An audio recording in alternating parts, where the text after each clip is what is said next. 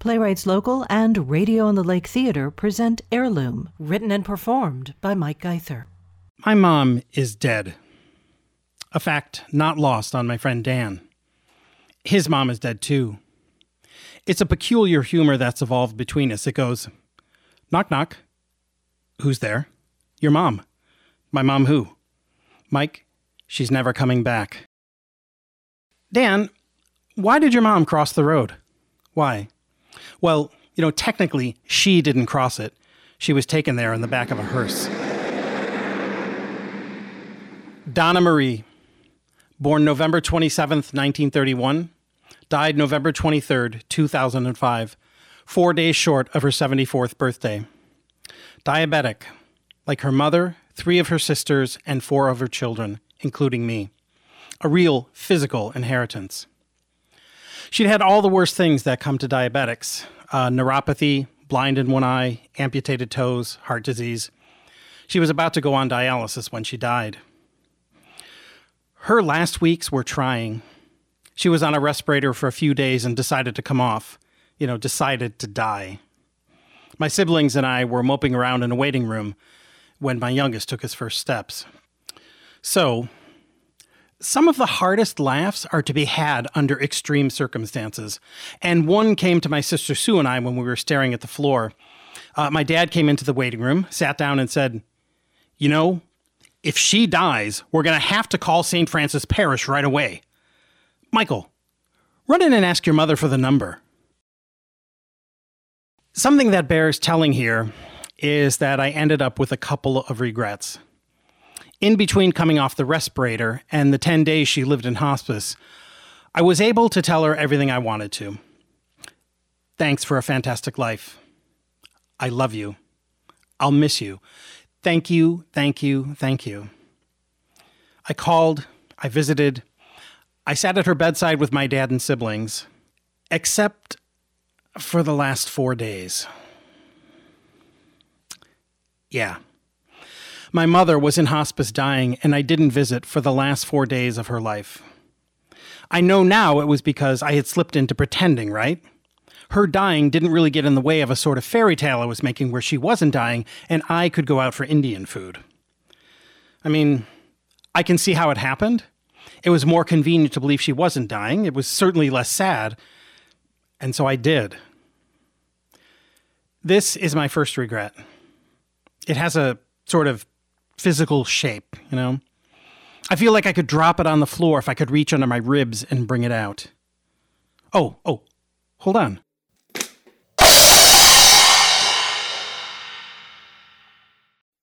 The other regret is why we're here. And before I hit second gear, there's one important thing you should know. Everything I'm telling you is true. All of it really happened. I've changed names, dates, and identifying information, but the soul of it is true. It's like if I told you I bought a blue car, but I really bought a green car, like that. Or um, like I bought uh, a blue car, but I didn't tell you that it had a leather interior. Or maybe that it was a flying car. Or that it had done such amazingly strange things that I had to write a solo performance about it. Also, all the information I'm about to share comes from a common interest in my maternal family that I share with my oldest sister, Sue. She's 11 years older than me, the youngest of six, and she's a better researcher, more dogged, and she knew the people involved better than I did. I owe a lot of these stories to her. They would have disappeared before I knew them. And it's going to get complicated, nonlinear, but trust me, it'll all add up. So, Edward. In the photo I'm thinking about, he's in full US military uniform. It's the 1880s. With his right hand, he's resting his bugle, bell end, on his thigh. His left hand is holding his sword, whose tip is resting on the ground. His right foot is pointed outward to effect ease, a sort of photographer's trick I've seen in other photos of the era. But the ease is undercut by his eyes, they drift left towards something not in the picture. The first time I saw this photo, I choked up. I had seen a few other pictures of him, but despite the look of doubt, he seems happy, He seems to be surrounded by the things that brought him joy the bugle, the sword, the belt buckle, the uniform. Uh, and he looks exactly like my cousins. You'll have to take my word for it, but the resemblance is disarming. Edward is my great grandfather, my mother's father's father. I know from research that he had a dog bite on his right forearm. Edward spent 10 years in the Army. His discharge order says that he spent six years in, quote, the campaign against the Sioux Indians, unquote, in the infantry, then re enlisted in the 7th Cavalry, where he served four years, notably at the Wounded Knee Massacre in 1890. When he left the military, he got married in Cleveland and started a family. Mary and he had seven kids between 1898 and 1913. The oldest was John, my mother's father, my grandfather. We don't know much about Edward and Mary, but I'll give you what I have. In 1916, Mary dies of cirrhosis at the age of 37. Edward is 50. There he is, seven kids, aged 20 months to 15 years. He's driving a streetcar for a living. He's depressed. He's an alcoholic like Mary. There's a story that he's trying to give his children away to riders in Shaker Heights. There's also a story that he's giving out free rides and he gets fired. There's the wall. There's the writing. He swallowed carbolic acid. He drank lye, you know, Drano. It's a horrible way to go. He vomited blood over the kitchen table and floor. Two of his daughters, ages 8 and 12, found him when they came home from school, October 21st, 58 days after Mary dies. Can you imagine what those two months were like? What's really remarkable to me is we can skip over them, not really knowing any of the details, or skip over a line like, he's trying to give his children away to riders in Shaker Heights. But maybe that's why we have fiction. I researched Edward about as thoroughly as I knew how. Sue and I even paid a specialist to comb the National Archives for details about him after we learned he was at Wounded Knee. He was both the bugler and a sharpshooter for J Company. He killed innocent people, I have little doubt. And by the time he got to Wounded Knee, he'd already spent eight years propagating genocide. When he commits suicide, none of his seven children are adopted into the same place. The family effectively no longer exists, and no child has a brother or sister to grow up with.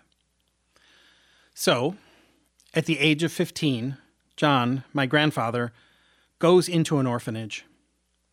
He leaves, and we think takes up with a friend of his mother's, 30 years his senior and a camp follower slash prostitute. In terms of records, he resurfaces on July 10, 1918, when, at the age of 20, he marries Lillian, age 17, my grandmother. But let's take a second.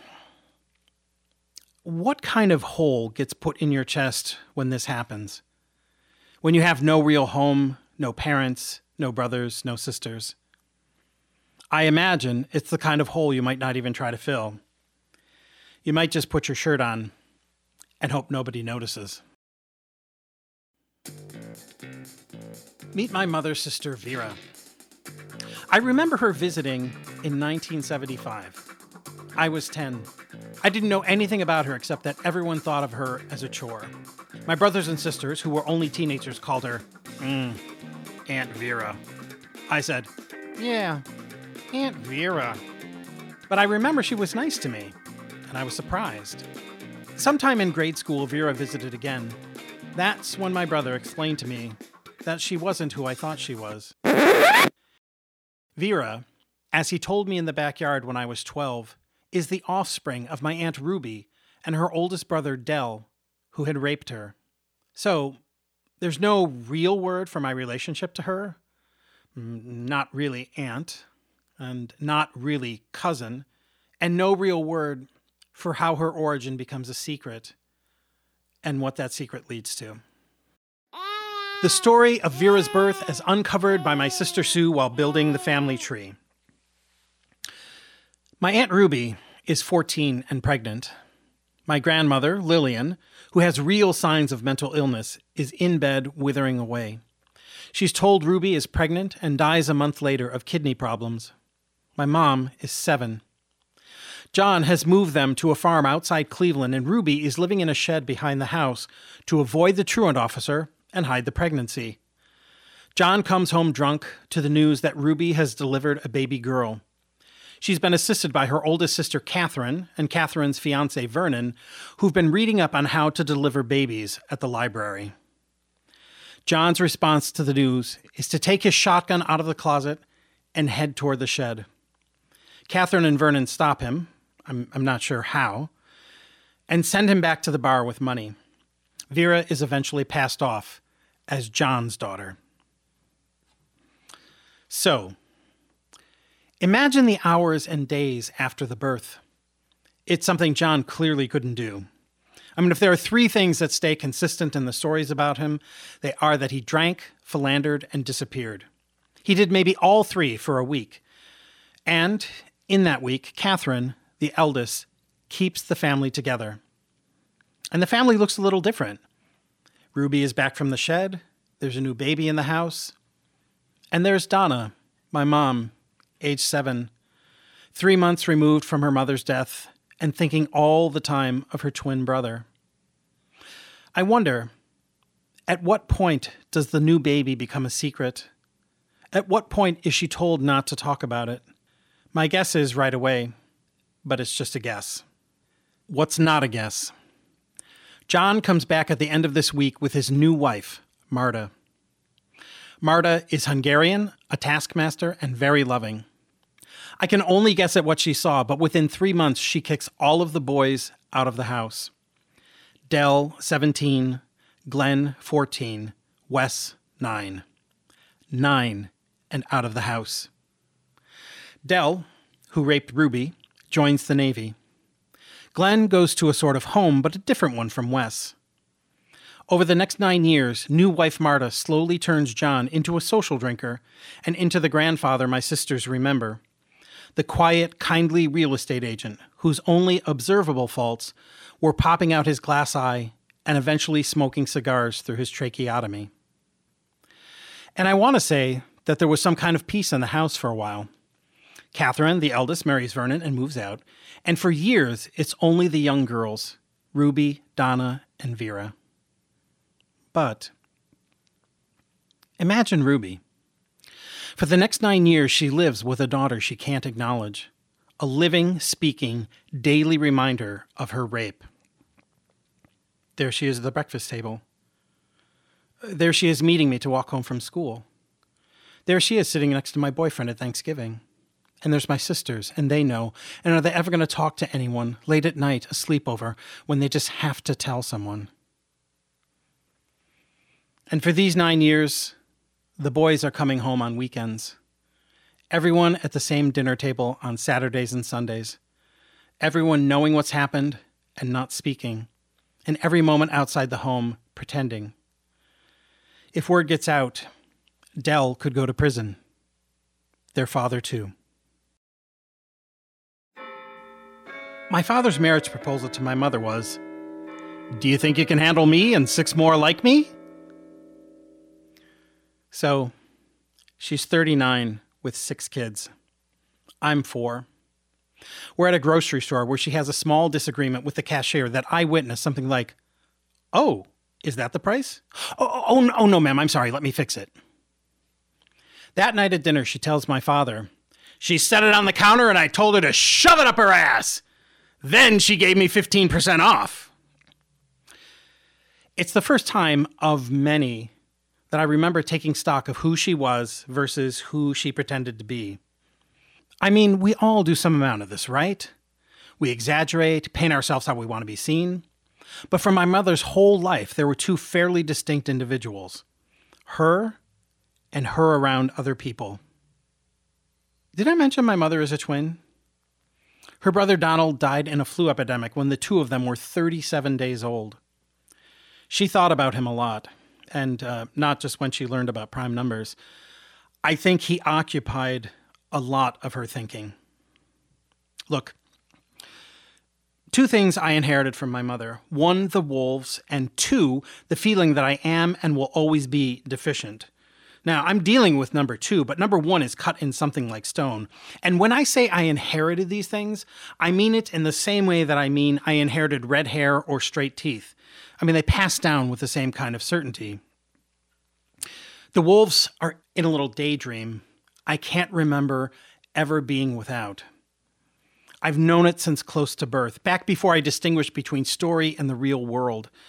I've watched it three to four times a day since 1965, uh, the longest running non musical in the history of my skull. It's my own personal invention. The story of the wolves is this I'm a waitress in a diner. I'm, I'm wearing my mother's apron. I'm wiping down the tables when a couple comes in, and my, what big eyes they have. The father, dressed in jeans and a flannel shirt, sits at a table. The baseball cap doesn't cover his long ears. The mother is wearing a pink nightgown. Her yellow eyes are nervous. He's irritated. She's trying to calm him, but he can't get over whatever it is that's got him so upset. Me. Coffee? Tea? Or blood? Blood. I go behind the counter and pour blood into teacups from a coffee pot my mother had for years. I take them to the table, and as I reach down,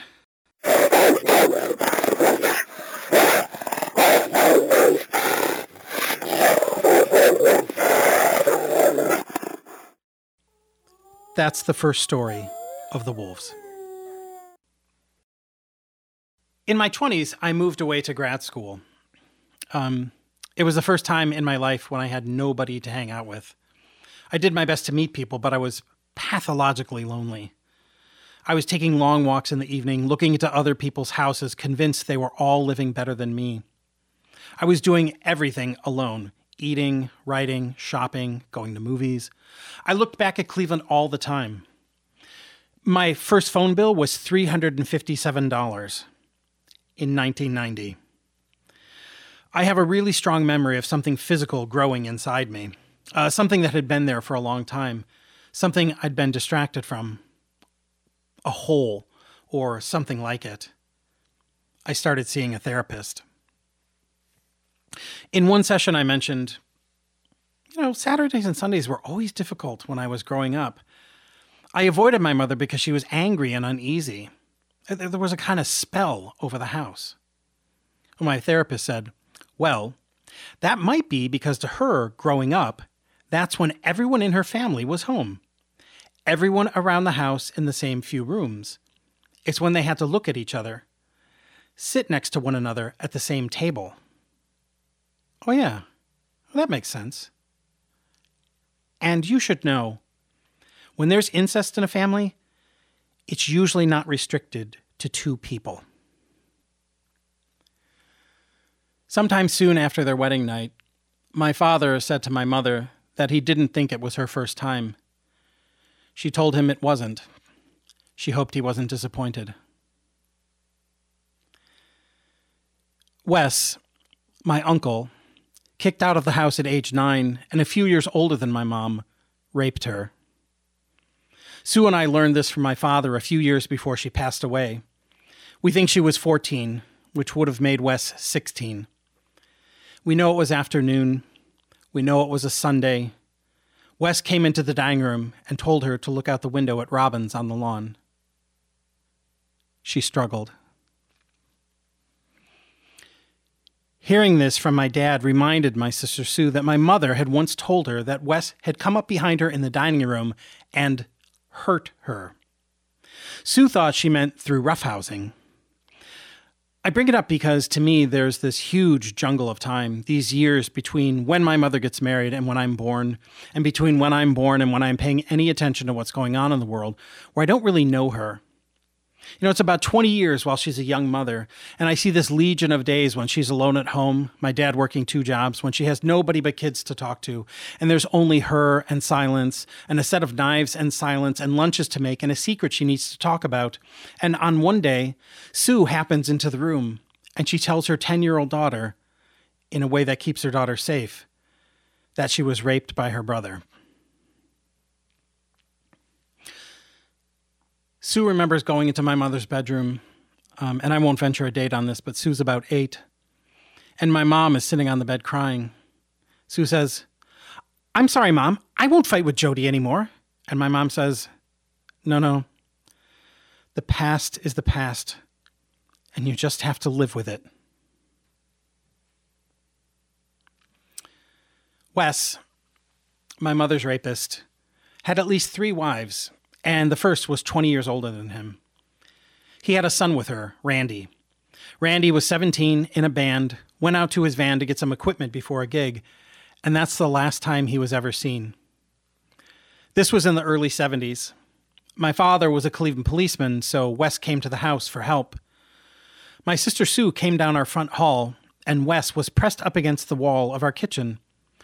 My mother is behind a peninsula counter with a carving knife pointed at him, and she makes Sue get behind her. The knife stays pointed for 20 minutes in silence until my father comes home. Wes was wild.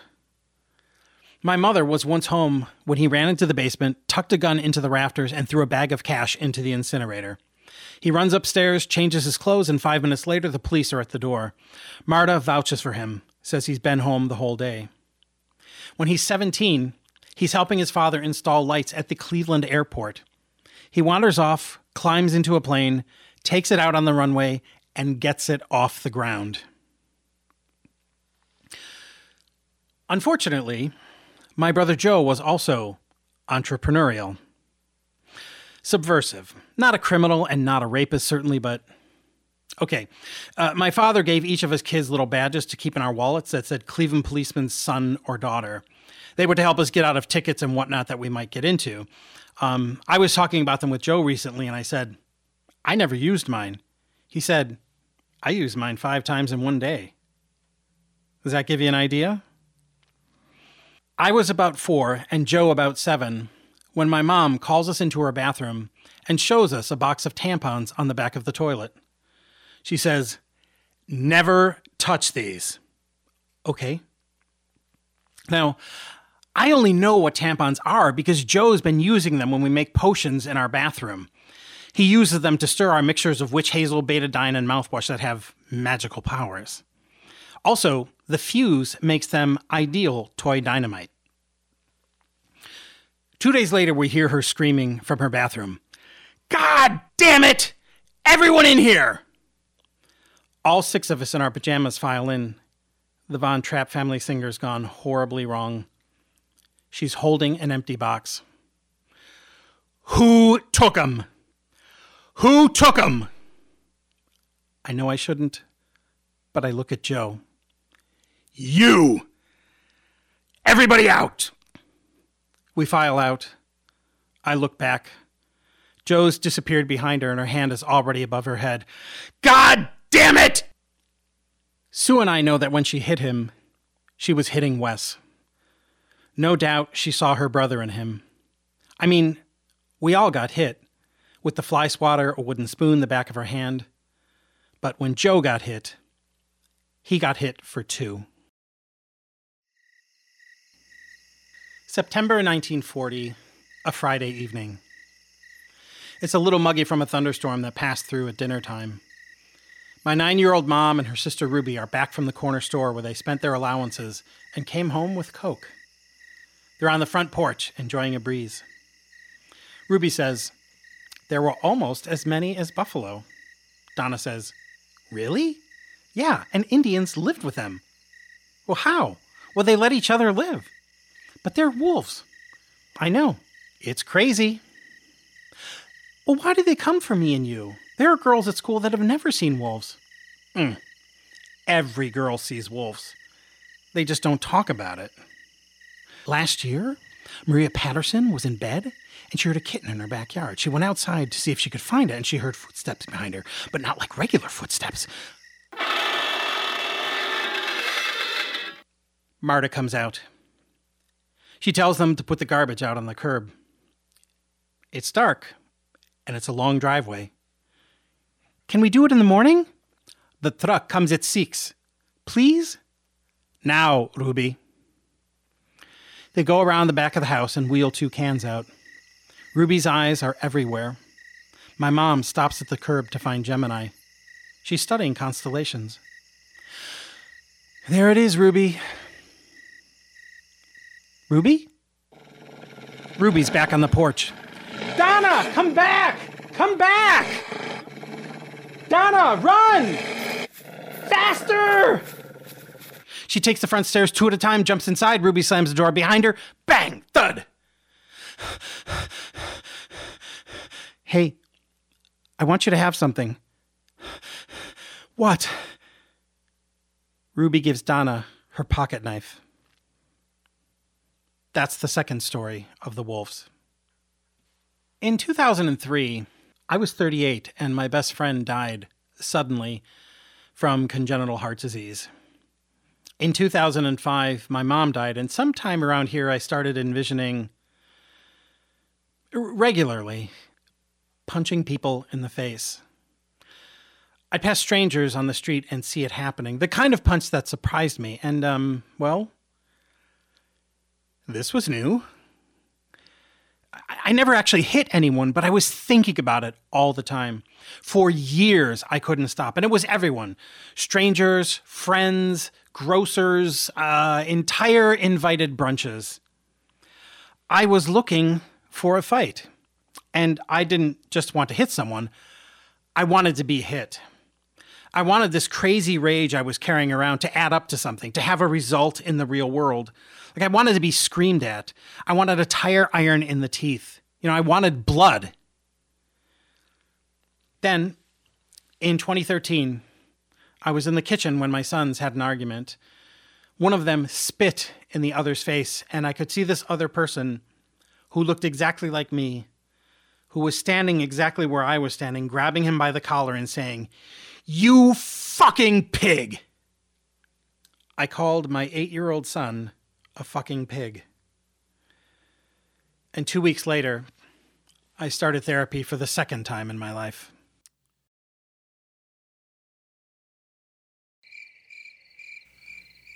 It's been a long and confusing Sunday. My mom is 14 in a field behind the house, staring up at Cassiopeia. Can you see? Donald, do you dream about me the way I dream about you? Sometimes I wish I were with you. Can I tell you a secret? Today, in the dining room, Isn't it a school night? I packed my lunch. Sorry about today. I couldn't help myself. Yes, you could. And sorry means you're not going to do it again. Look at me. Why? Look at my teeth. What about them? Look at my body. What? You seriously think I'm not going to do it again? Well, I'm done. I love you. That's the third story of the wolves. Time passes. The girls get older, the boys get older. The father and the stepmother get older. Ruby gets married and gives birth to a son. Vera joins ninth grade choir. Ruby moves, but not so far that you couldn't drive there in 20 minutes. My mom, Donna, gets married. Ruby has her first daughter. Vera graduates from high school. My mom has a daughter. Ruby gives birth to a second daughter and a third. My mom has a son. Ruby has a son. Vera buys an aquarium. That same morning, she asks her sister Donna, Why is the box marked mother on my birth certificate empty? My mom buys a set of kitchen knives. The stepmother dies. Vera turns 25, moves to Milwaukee, and starts a family. 11 years. Goodbye. Bye. Goodbye.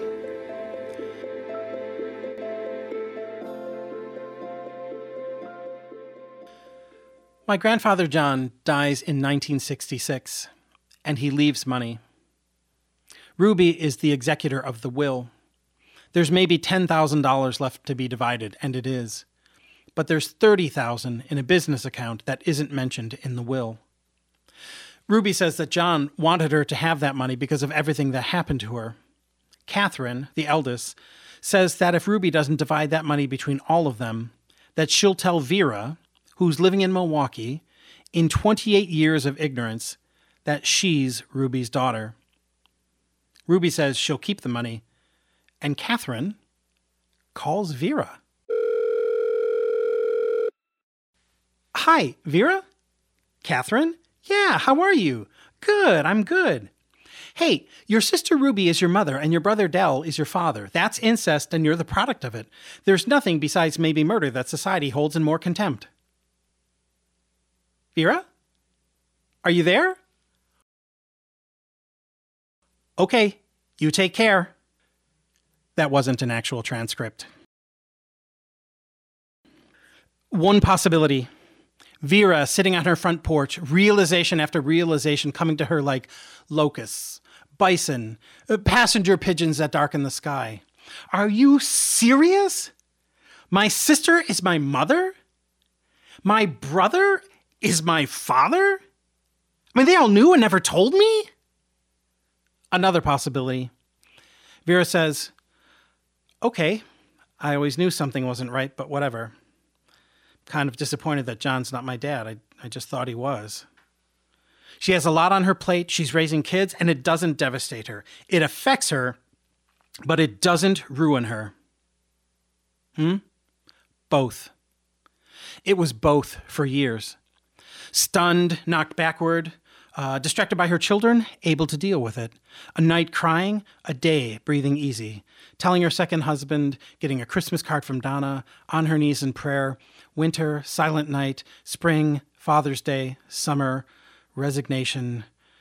God, fuck this family.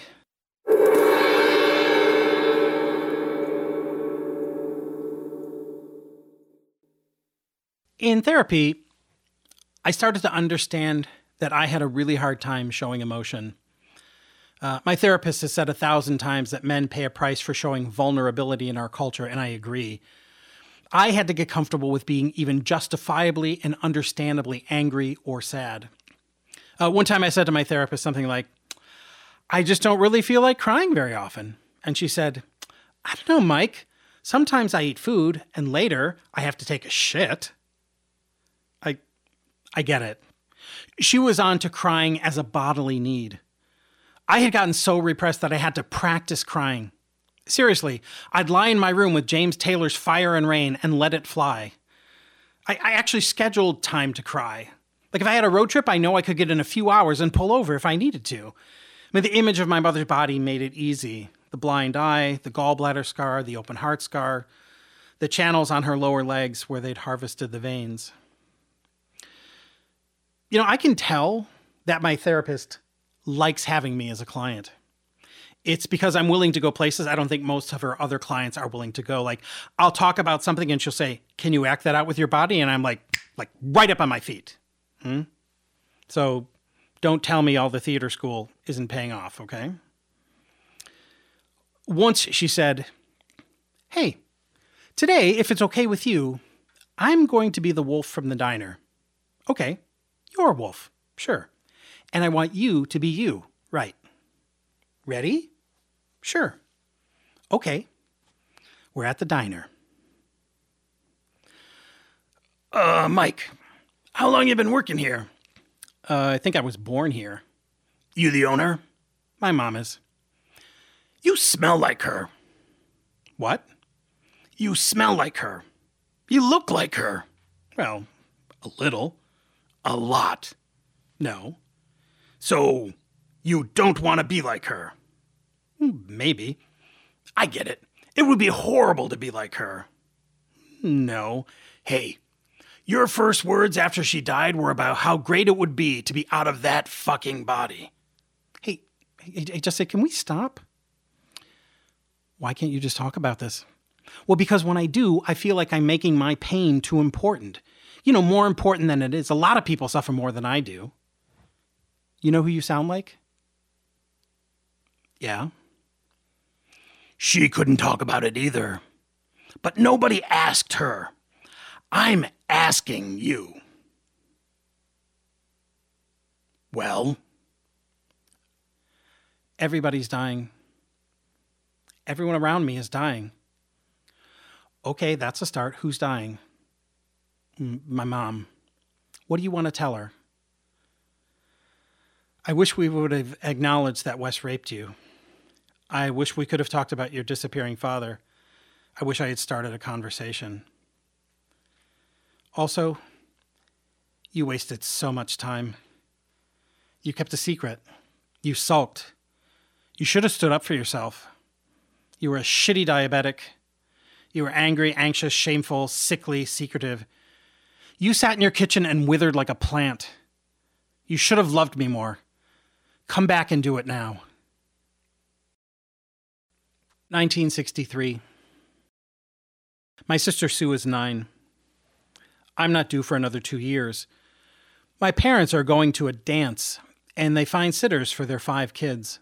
Sue, for some reason, gets to stay over at her grandparents' house. This is unusual, as she tells it. John and Marta aren't really people people. I mean, they don't hug, they don't call much. Staying over is a kind of privilege none of her siblings have ever had. Vera is still living with John and Marta, but when my parents get to the house, my mom is upset to find out that Vera won't be home.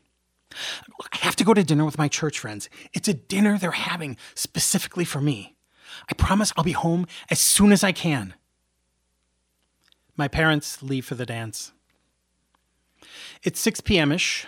Nine year old Sue's just had dinner with her grandparents, and there's nothing to really do. They don't have a television. Marta tells her, Put your pajamas on and go to bed. So, she's lying there staring at the ceiling. It's now about 7 p.m., and in comes her grandfather to tuck her in. He arranges the blanket. He makes small talk. He sits, talks for talking's sake. Sue says, He lingers. Then she hears Vera climbing the stairs. She comes into the bedroom and screams, oh no, you're not pulling any of your business. Get out right now. I'll stay here all night if I have to. Whack, whack, whack. She physically pushes him out of the room. Sue remembers thinking, Wow, Vera, no wonder nobody likes you if this is how you treat your father.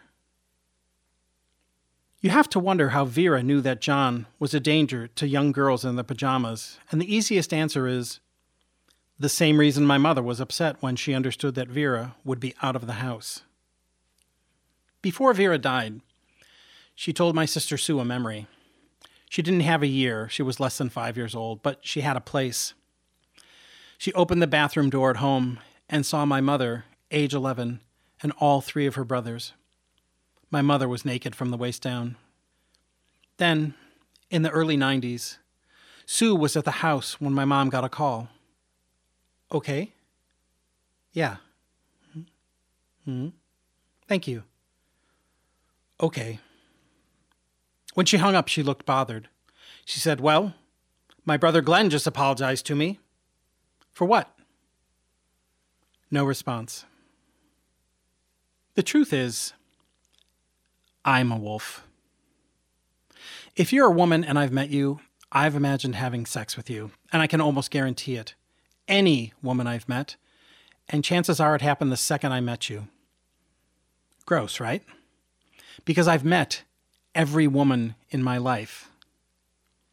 I've imagined putting my penis in a million people, places, and things, and not really because I want to. I think of my body as a machine my soul drives, and it's got a lot of features that I didn't necessarily order. I mean, I don't want to put my penis in socks, scarves, shoes, uh, blankets, mittens, cotton balls, ace bandages, rolls of toilet paper, drapes, couches, carpeting, sheets, drop cloths, canvases, theatrical curtains, bandanas, dish sponges, paper towels, bread boxes, toaster ovens, the microwave, the dish rack, the fridge, the oven, the flour, the sugar, the salt, the cream of tartar. the Cleveland Zoo, hot air balloons, the Lincoln Memorial, every hole in the chain link fence surrounding my high school football field, boxes of chocolates, the case for my reading glasses, the Wall Street Journal, Liam Neeson's big hands. In 1989, my mom gets the news that Catherine, her oldest sister, is dead. They weren't particularly close or even close in age, but they kept up, and she feels it. Catherine both delivered Vera and delivered Vera the news about her mother and father. My mom goes to the wake. Ruby goes. Vera, in from Milwaukee, goes. Ruby is sitting in the funeral parlor, hands clenched, eyes averted, near fetal. It's the first time Ruby has been in a room with Vera since Vera got the news. Ruby is mourning. Vera is mourning. They see one another across the funeral parlor. They walk. Vera says, I'm sorry for your loss. Ruby says, I'm sorry for your loss. They embrace. My mother joins them. Hey, none of us has anything to be ashamed of. Nothing, right? Not one fucking thing. Right. Right.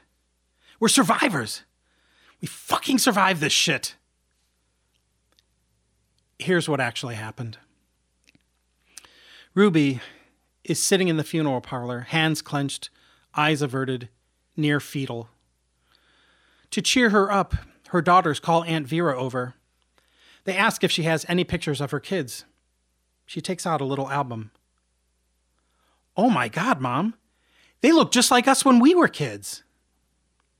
Then there's a frail, gray skinned old man hooked up to an oxygen tank, sitting in a padded chair. He's alone. Nobody is talking to him. My mom asks Vera, Who's that? It's Wes. Oh. With Catherine accepted, because she was the biggest and strongest, it's possible that every man in the family raped every girl. And look at them. They're all dead. Every one of them. My pain, the pain I go to therapy to understand and learn to live with, has everything to do with who I came from. My great grandfather, Edward, committed suicide, and that blew my grandfather John's family apart. And the hole in his chest and his subsequent alcoholism left his kids without any kind of love or stability and they raped their sisters, and he raped his daughters. And my mother inherited secret after secret and knew she could never relax, could never be truthful about who she was, even to her husband. And that's so fucking lonely and pitiable. And I cry about it and talk about it endlessly in therapy and now in public, and it exists physically inside me. And if I take it out, it just grows back. But look, in reality, my pain is pretty simple. I didn't know my mother. I don't know her now, and no matter how many solo performances I write, I still won't. The rapes, the constant knowledge that she couldn't communicate to anyone who she was, the shame, the wolves, all kept her from passing herself on to her children. And I don't really know that three teenage boys with an absentee alcoholic father and zero structure in their lives are best understood as predators, or that a 15 year old boy whose alcoholic father commits suicide and whose family disintegrates in an instant can be held responsible for all he does. I mean, I can see what happened to them, too. I can pretty easily see them as victims. Actually, no. Fuck my uncles. Fuck my grandfather. Fuck the great aunts and uncles who let his brothers and sisters disperse into nothing. Fuck the time period my mom grew up in. Fuck the outright oppression of having at least one kid in diapers for 15 years. Fuck the Indian killer. Fuck the silence. Fuck the secrecy. Fuck them all. And fuck me. And I want to leave you with a silver lining. And maybe one is that my siblings and I lead fairly normal lives. And maybe one is that all of us, including me, felt loved by both our parents. 1990. I'm 25, about to leave for grad school. I'm walking through the woods near our house and I see my mother sitting in a little ravine. When I get close, I see her arms are bloody up to the elbows. She's in a yellow dress, soaked at the thighs. The wolf is splayed open on the ground. Mom, what are you doing? It's called field dressing. Well, why did you kill it? Wolves are dangerous. Why did you have Dad do it? It's my wolf. Okay. Try to remember how this works. Because someday you'll have to do it. Why? Michael, you and I live in a wild place. And in a wild place, you have to watch. You have to listen. You have to be ready all the time.